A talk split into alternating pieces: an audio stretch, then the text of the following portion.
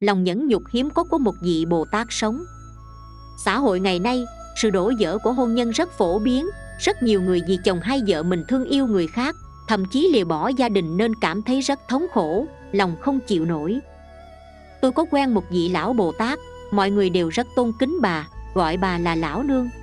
Bà là người duy nhất mà tôi từng thấy, bị đổ vỡ về hôn nhân, chồng phản bội, đi lấy người khác mà bà vẫn không có lời oán trách sự độ lượng và lòng từ bi của bà, rốt cuộc đã cảm hóa chồng, khiến chồng bà phải sám hối. Còn bà thì vẫn một mực hàng ngày thanh tịnh, vui vẻ niệm phật.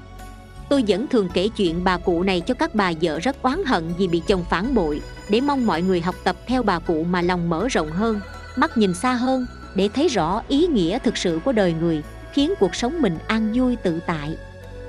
Bà cụ là người rất hiếu thuận từ lúc mới 2 tuổi, bà đã biết lấy dép cho cha thay. Vài năm sau khi bà kết hôn, chồng bà lại yêu một người khác và thường cùng người này đi chơi các nơi, thậm chí không về nhà. Bà cụ không hề vì việc này mà gây gỗ với chồng. Bà không hề oán than mà vẫn cố gắng chịu đựng. Bà rất có trí tuệ, biết rằng gây gỗ cũng chẳng có ích gì. Vì có trí tuệ mà bà có thể buông bỏ âu sầu và được tự tại. Bà rất bình tĩnh, an phận, giữ mình, làm các việc cần làm chăm sóc con cái, trồng trọt, thậm chí còn tiết kiệm tiền bạc để duy trì cuộc sống. Chồng bà cùng cô vợ bé kia lại sinh ra một đứa con trai. Chẳng những thế, ông lại còn mang đứa bé về nhà, rồi cùng người vợ bé lại đi rong chơi. Phần lớn người ta gặp phải chuyện này đều rất nóng giận, không cách nào chịu đựng được. Nhưng bà cụ thấy đứa bé không người chăm sóc thì thương hại. Bà rất từ bi, cho nó uống sữa, cõng nó ra vào mà làm việc. Thậm chí khi đi trồng trọt bà cũng dẫn nó theo khi không cõng được thì bà lấy dù che cho nó, để nó tại nơi dễ săn sóc. Người trong làng thấy hành vi của bà thì chê cười mà bảo, bà là người ngu xuẩn nhất trên thế giới, cứ hết lòng săn sóc đứa con của kẻ thù. Nhưng bà cụ thì không hề nghĩ như thế. Tâm bà rất thanh tịnh từ bi. Bà chỉ biết rằng, đứa bé mà không người săn sóc thì không được, nên chính bà phát tâm săn sóc nó, không kể nó là con của ai. Bà cụ không phải là ngu xuẩn, mà là đại trí đại bi đứa bé ấy khôn lớn thành người, nhận bà cụ chính là mẹ đẻ của nó. Thậm chí nó không dám tin rằng bà vợ nhỏ kia là mẹ đẻ của nó. Về sau, chồng bà cụ đem người vợ bé về nhà ở. Bà cụ cũng một mực đối xử tốt với họ, thậm chí còn giúp bà vợ bé đủ mọi bề. Trước sau chẳng có một lời buồn trách hoặc giận hờn. Về sau, bà vợ bé ấy bị bệnh phải giải phẫu não và rồi trở thành người thực vật, phải nằm liệt giường, mê man suốt mất năm bà cụ vẫn đến thăm nắm tay bà ta. Tuy mê man chập chờn, bà vợ bé vẫn chảy nước mắt. Bà cụ còn rất từ bi niệm phật cho bà ta, trong lòng không hề có chút oán hận. Người con của người vợ bé là người rất ưu tú, có thiện căn lại rất hiếu thuận. Anh ta không những hết lòng chăm sóc người mẹ đang sống như thực vật, mà còn rất hiếu thuận giúp đỡ bà cụ đã nuôi nấng cho anh trưởng thành. Có lần chính mắt tôi trông thấy một cảnh tượng khiến tôi vô cùng cảm động người con ấy đã trở thành một giáo viên, được các đồng sự bầu chọn, lãnh được huy chương thập đại hiếu hạnh của tỉnh đài loan. Sau khi đã lãnh huy chương, anh ta trở về quỳ bên cạnh bà cụ, dâng huy chương cho bà cụ mà nói, tất cả mọi thứ đều do mẹ cho con, hôm nay con lãnh phần thưởng này, còn có cả tiền thưởng nên quyết mang về cho mẹ. Huy chương này làm bằng đồng, khắc một con dê nhỏ quỳ bên thân dê mẹ mà bú sữa. Tôi đứng bên cạnh nhìn đứa con quỳ tại đó quay về phía bà cụ mà cảm ơn bà cụ cầm tràng hạt niệm phật, mỉm cười rất tự ái, vẻ mặt bà giống như vẻ mặt của cố vị bồ tát sống. Tôi thấy thế mà chảy nước mắt, nghĩ rằng lòng từ bi và phật tâm chân thật vô tư là xứng đáng nhất. Thật không có người niệm phật nào mà niệm ra được tấm lòng thanh tịnh vô tư như thế. Thực ra không có oán hận, nội tâm thanh tịnh an lạc cũng qua hết một đời. Rất nóng giận, oán hờn cho đến chết cũng qua hết một đời cần lựa chọn lối sống nào để có được trí tuệ và phước báo của chúng ta. Chồng bà cụ già dần và mang bệnh. Khi đang bệnh nặng, ông quay về với bà, nhận sự chăm sóc của bà và người con gái. Bà quả là từ bi, bà luôn lấy tâm bình thường, không oán không giận mà chăm sóc người lãng tử đã phản bội bà nhiều năm. Không mong cầu bù đắp về tình cảm, cũng không đố kỵ mà vui sướng khi chồng bị khổ nạn, cũng không muốn phục hận. Bà nói, tôi với phiền não không tương hợp. Bà cười hiền hòa thể hiện trí tuệ thanh tịnh của người niệm phật. Kinh bát đại nhân giác nói bồ tát bố thí xem kẻ oán người thân như nhau không nhớ việc ác cũ không oán người. Bà cụ không từng đi học không từng đọc kinh này thế mà thực hiện theo kinh một cách tự nhiên. Trước khi mất, vào lúc hơn bảy mươi mấy tuổi Chồng bà cụ tự phản tỉnh đời mình Đến sám hối với bà. Ông nói tôi đã sai lầm suốt đời Tôi thành thật xin lỗi bà. Ông sám hối Mọi người có súng lại đánh cũng chưa đáng tội của tôi. Bà nghe xong chỉ bình tĩnh mỉm cười mà nói Ồ, nói như thế để làm gì chứ? Tấm lòng của bà thật là rộng lượng Hoàn toàn không có gì bất bình Không có gì khó chịu Không có lời oán trách. Bà rất bình tĩnh chấp nhận sự sám hối của chồng.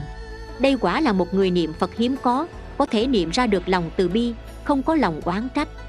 Chồng bà lại còn đến trước Đức Phật A-di-đà để thú tội Nói ra sự sai quấy của mình. Thỉnh cầu Đức Phật A-di-đà từ bi tha thứ, Tiếp dẫn ông đến thế giới cực lạc ở Tây Phương. Sau khi ông chân thành thú tội, Niệm Phật chưa đến mấy phút, Rõ ràng đã giảng sanh thế giới cực lạc ở Tây Phương.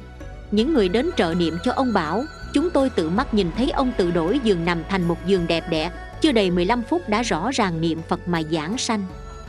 Đức Phật A-di-đà Đại Từ Bi nhìn thấy rất rõ những kẻ phàm phu chúng ta trăm thứ lỗi lầm Thường thường là những kẻ không đáng quay về trần thế, Suốt đời lỗi lầm. Đức Phật cho chúng ta cơ hội tối hậu, Lúc lâm chung chân thành hồi tâm sám hối. Lúc lâm chung nếu có thể sám hối, Niệm 10 tiếng A-di-đà Phật, Chân chính phát tâm muốn đến thế giới cực lạc ở Tây Phương, Thì Đức Phật A-di-đà cũng không bỏ chúng ta, Nhất định sẽ tiếp dẫn chúng ta, Chỉ sợ rằng chúng ta quá phóng túng cảm tình và cá tính của mình, Mà cứ cho rằng mình đúng, Không biết hồi đầu sám hối niệm Phật. Đức Phật A-di-đà coi chừng mọi thứ cho chúng ta, Nắm giữ không buông bỏ chúng ta. Có lần bà cụ bệnh nặng, Đi đứng khó khăn, Tôi đến thăm bà. Bà cười rất dễ thương, Lại đầy đủ lòng tin mà nói với tôi, Đức Phật A-di-đà đang ở trên miệng tôi, Đức Phật A-di-đà đang ở trong tâm tôi. Bà dùng tiếng Đài Loan mà nói, Đức Phật A-di-đà giúp tôi cố điều điều. Cố điều điều nguyên nghĩa là chăm lo rất cẩn thận. Tôi theo âm mà hiểu nghĩa Riêng hiểu cố điều điều có nghĩa điều gì cũng chăm lo tới, Không kể việc lớn hay việc nhỏ, Không có thứ gì mà không chăm lo tới. Đó là sự chăm lo của Đức Phật A-di-đà đối với chúng ta. Chỉ riêng người nào chân thực tha thiết niệm Phật Thì mới có thể hiểu được Đức Phật chăm lo điều điều đối với chúng ta. Bà cụ biết rõ nghĩa kinh của kinh quán vô lượng thọ Phật, Mỗi mỗi ánh sáng Phật chiếu khắp các chúng sanh niệm Phật, Nắm giữ không buông bỏ. Bà cụ ngày ngày vào buổi sáng sớm đều muốn dùng hoa mình trồng để cúng dường Phật. Bà bảo dùng hoa mình trồng mà cúng dường Phật thì ngẩng đầu lên nhìn, Thấy Phật cười. Người con gái của bà cụ là ủy viên của hội từ tế công đức. Có lần cô đi dự hội hoa liên Để bà cụ và một người bạn gái cơ đốc giáo ở nhà. Bỗng nhiên bà nhận được một cuộc điện thoại do người con gái gọi từ hoa liên về, Yêu cầu bà mau lên Phật đường ở trên lầu xem thử có gì xảy ra không. Bà rất đổi ngạc nhiên không biết là chuyện gì, Nhưng cứ lên lầu xem thử. Vừa trông thấy, bà bỗng giật mình. Chân bàn Phật và một phần của mặt bàn đang bị cháy, Xem ra ngọn lửa cũng khá lớn, Vì nếu không thì chất gỗ ấy không dễ gì cháy được. Nhìn kỹ lại, Thì ra lửa cháy từ trong sọt giấy dưới bàn Phật. Thế mà, thật không thể nghĩ bàn được, Ngọn lửa cháy đến chỗ tượng Phật thì tự dưng tắt hẳn. Trước cảnh tượng ấy, Không những bà cụ rất xúc động mà phải khóc, Đảnh lễ tạ ơn Đức Phật. Mà cả người bạn gái cơ đốc giáo cũng rất kinh dị, Bất giác quỳ xuống lạy Phật, Nước mắt tuôn trào. Bà cụ kể lại chuyện này cho tôi nghe và cảm thán, Đức Phật A-di-đà quả là chiếu cố điều điều cho tôi. Nếu không thì gặp phải quả tai ở nhà như thế, Không biết là phải làm sao. Bà nói, niệm Phật thật là tốt. Đức Phật A-di-đà tốt quá. Người con gái của bà cũng không biết vì sao đang lạy Phật tại Pháp hội qua Liên lại bỗng nhiên khẩn cấp gọi điện thoại về nhà. Cô chỉ có thể nói cảm ứng do Phật đạo thì khó nghĩ bàn. Trong tâm chúng ta quả thật đã đặt ở việc quá độ chúng sanh, Ở việc niệm Phật, Thì các sự việc của mình quả thực không cần phải quan tâm lo lắng, Đức Phật A-di-đà sẽ chăm lo mọi thứ cho chúng ta. Bà cụ đã 82 tuổi, Hằng ngày bà vẫn có thể nấu nướng những thức ăn rất ngon, Cúng dường những người có duyên đến nhà bà. Bà rất nhiệt tâm chu toàn mọi công việc.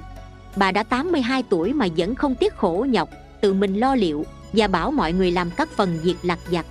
Con gái bà nói với bà, Mẹ cứu núi cứu biển, Bảo hộ trái đất, Công đức thật là to lớn. Bà cụ tươi cười nói, Các người cứ một mực khen ta khiến ta cứ phải làm việc mãi không biết mệt. Một số người vẽ bề ngoài rất bình thường, Mà trong lòng thì có sự tu dưỡng và công phu khác thường. Một số người buông bỏ không được, nên cần phải so đo tính toán. Bà cụ thì buông bỏ được, nên có thể nhường người khác. Một số người cảm thấy khổ sở bà cụ thì rất bình tĩnh tự tại. Một số người ưa tranh giành, hy vọng tranh giành được phần thắng lợi. Thật ra, xét kỹ lại, người tranh lợi chẳng hề được cái gì ngoài việc gặp nhân quả không tốt và sự khổ đau trong tương lai. Quả là không được gì cả. Xem ra, người khu khờ nhường nhịn kẻ khác, thua thiệt kẻ khác thì quả thật không mất mát gì. Ngược lại, người ấy với cái tâm tự tại rộng rãi, cùng an vui với từ bi của phật tính. Tôi thường nhận thấy rằng dùng thủ đoạn không tốt để tranh thủ thắng lợi nhất thời thì thường phải chịu thua thiệt lớn trên phật đạo. Con người có thể chịu thua thiệt lớn thì thường chiếm được sự thuận tiện lớn trên phật đạo. Vì người ấy đã thấy rõ được cái trí tuệ buông bỏ, mở rộng tâm lượng của mình. Phước báo của người ấy là vô hạn. Thực ra, hàng phàm phu có tâm hay biến đổi thì không dễ gì bỏ được phẫn hận, không bằng lấy tinh thần ấy mà niệm phật. Niệm đức phật vĩnh viễn có tâm không biến đổi nếu đem cái sức tương tranh cùng phàm phu mà cúng dường đức phật, vĩnh viễn có tâm không biến đổi thì so với kết quả cả một đời cách xa như một trời một vực. Không chỉ là một trời một vực mà khác biệt giữa địa ngục và thế giới cực lạc. Thế thì phải chọn cái gì? Thử xem trí tuệ của chúng ta. Có lần, một bà nọ nhân vì chồng có bạn gái mới, bà cảm thấy mất chồng rất bi ai, thương tâm. Mỗi ngày bà đều khóc than, kể lễ hy vọng chồng có thể trở về với mình bà cảm thấy chồng bà đóng một vai trò không có thì không được. Mất chồng, bà cảm thấy sống không nổi, lại cảm thấy bị mất mặt. Bà khóc hàng cả mấy năm vẫn còn khóc. Thực ra phải chăng bị chồng bỏ thì phải khóc thống khổ suốt đời. Một hôm tôi nói với bà, các vị sư phụ xuất gia của chúng ta đều không có chồng mà cũng đều có thể sống rất tốt đẹp.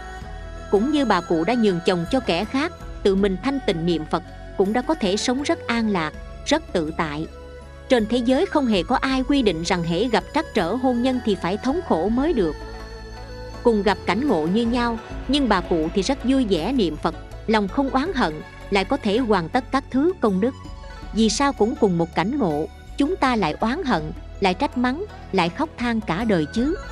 Bà cụ dùng tâm bình tĩnh an vui ngay đó mà trồng nhân an vui, về sau tất nhiên sẽ được quả yên vui. Còn người oán hận, khóc than trách mắng thì ngay đó phải thống khổ, lại trồng nhân thống khổ, về sau sẽ gặp quả khổ. Bạn muốn chọn loại nào?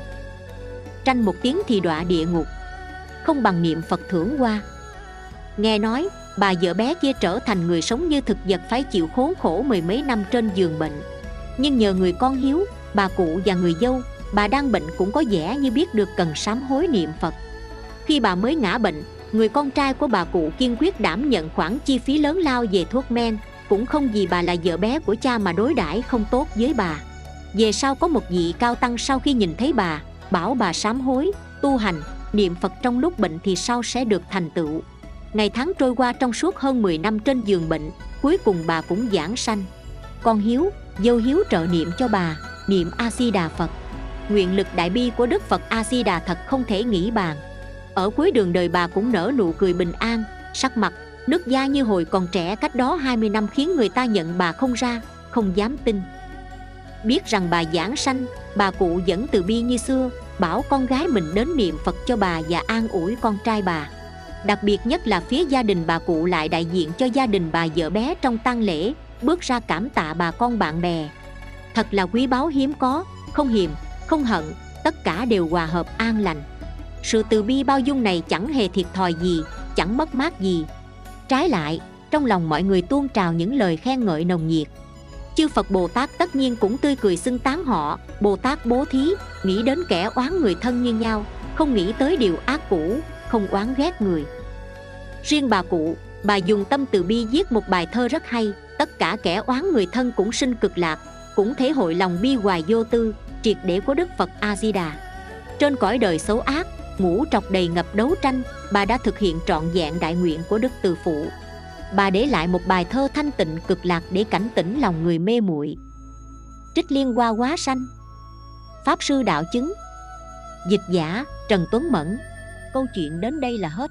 Cảm ơn các bạn đã chú ý theo dõi. Nhớ follow kênh mình để được nghe những câu chuyện phật giáo ý nghĩa mỗi ngày nhé.